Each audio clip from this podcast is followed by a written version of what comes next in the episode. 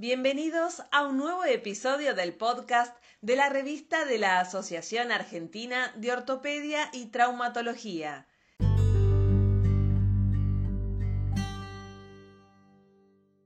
Mi nombre es Ignacio Arzac. A continuación brindaré información sobre los trabajos de pierna, tobillo y pie publicados en el tercer número del volumen 86. Resultados funcionales del tratamiento de coaliciones calcáneo-escafoidea con resección e interposición de grasa autóloga. Experiencia de dos centros presentado por los doctores Javier Masquijo, Victoria Allende, Julieta Porta Alessandría, María Belén López Villagra y Miguel Paz, pertenecientes al Departamento de Ortopedia y Traumatología Infantil del Sanatorio Allende Córdoba, Argentina, y al Departamento de Ortopedia Infantil, Hospital Universitario Austral, Buenos Aires, Argentina. En este trabajo evaluaron los resultados clínicos radiográficos y las complicaciones en pacientes menores de 18 años con coaliciones calcáneo-escafoideas sintomáticas tratadas con resección e interposición de grasa autóloga de la región glútea. Analizaron retrospectivamente a los pacientes con coalición calcáneo-escafoidea sintomática operadas con dicha técnica en dos instituciones y un seguimiento mínimo de dos años se analizaron los datos demográficos y las complicaciones posoperatorias. Los resultados funcionales fueron evaluados con la escala OFAS y la escala visual análoga. Entre 2008 y 2018 operaron 52 pacientes, 65 pies, 48 cumplían con criterios de inclusión. Reportaron 5 complicaciones posoperatorias, entre ellas dehiscencia de herida, infección superficial, dos pies, representando el 4,2%, presentaron recidiva radiográfica de la coalición, aunque ningún paciente requirió revisión. Como conclusión, la resección de la coalición calcáneo-escafoidea y la interposición de grasa autóloga permiten aliviar el dolor y mejorar la función con una baja tasa de complicaciones en la población pediátrico adolescente. Versatilidad del clavo endomedular retrógrado largo de tibia para artrodesis tibio-talo-calcáneo en pacientes con lesiones asociadas en el mismo segmento, presentado por los doctores Marisol Alberti, Guido Carabelli, Jonathan Berbner, Danilo Teipe Zamboni, Jorge Barla y Carlos Sancineto, pertenecientes al sector de trauma, Instituto de Ortopedia y Traumatología, profesor Dr. Carlos Otolenghi, Hospital Italiano de Buenos Aires, Ciudad Autónoma de Buenos Aires. La afección articular que lleva a la necesidad de una artrodesis tibio calcáneo puede estar acompañada de una segunda lesión en el mismo segmento óseo y los clavos de diseño para artrodesis no tienen la longitud adecuada para cubrir ambas lesiones. Los autores no encontraron opciones terapéuticas para este tipo de lesión en la bibliografía. El objetivo del estudio es presentar una serie de casos en los que se utilizó un único clavo de tibia de forma retrógrada con el objeto de efectuar una artrodesis tibio-talo-calcánea sumada al tratamiento de una lesión asociada en un mismo tiempo quirúrgico. Evaluaron en forma retrospectiva desde 2009 hasta 2019 a un grupo de 12 pacientes que requirieron una artrodesis tibio-talo-calcánea sumada a la necesidad de resolver simultáneamente un defecto secundario local. La edad promedio fue de 43,7 años y el seguimiento global fue de 43,9 meses.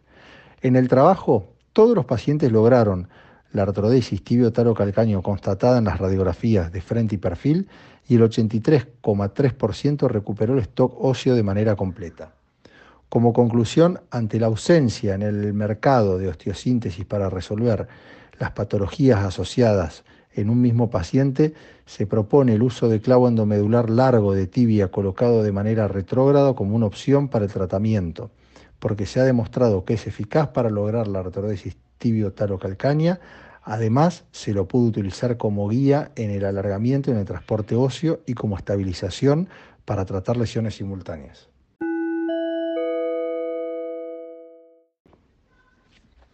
Tratamiento de la lesión aguda del tendón de Aquiles mediante una técnica mínimamente invasiva sin nudos. Rehabilitación y carga de peso inmediata. Presentado por los doctores Nicolás Raimondi, perteneciente al Servicio de Pierna, Tobillo y Pie del Hospital Universitario Austral, Buenos Aires, Argentina. Sergio Massetti, perteneciente al sector Pierna, Tobillo y Pie, Centro de Traumatología y Ortopedia San Isidro, Buenos Aires, Argentina, y Andrés Villada, perteneciente al sector pierna, tobillo y pie, Hospital General de Agudos, Dr. Ramón Carrillo, Buenos Aires, Argentina. Las técnicas quirúrgicas modernas buscan rehabilitar en forma temprana para una recuperación en menor tiempo y las técnicas mínimamente invasivas son una opción para lograrlo.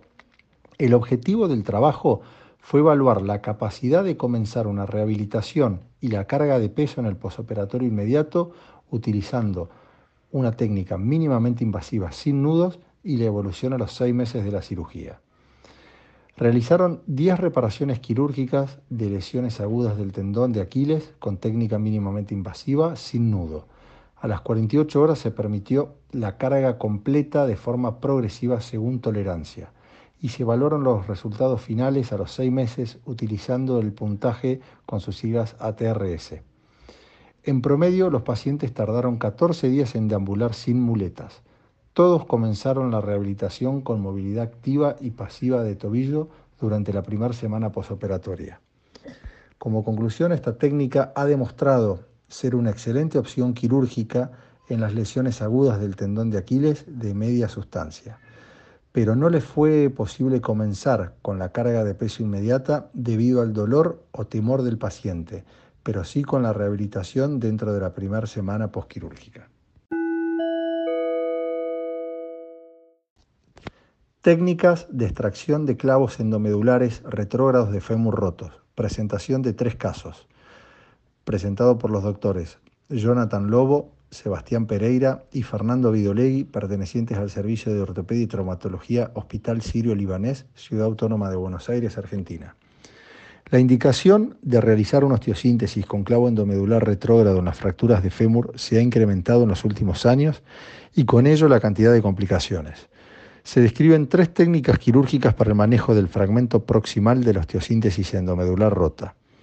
Los autores reportan que desde marzo de 2001 hasta enero de 2019 realizaron 321 osteosíntesis con clavos endomedulares retrógrados de fémur en el Hospital Sirio-Libanés.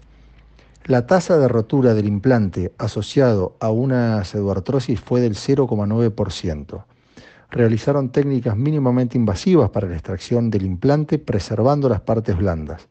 Se logró la reostosíntesis definitiva con la consiguiente consolidación en un tiempo medio de 140 días. Como conclusión, las técnicas utilizadas fueron simples, seguras, mínimamente invasivas y muy reproducibles.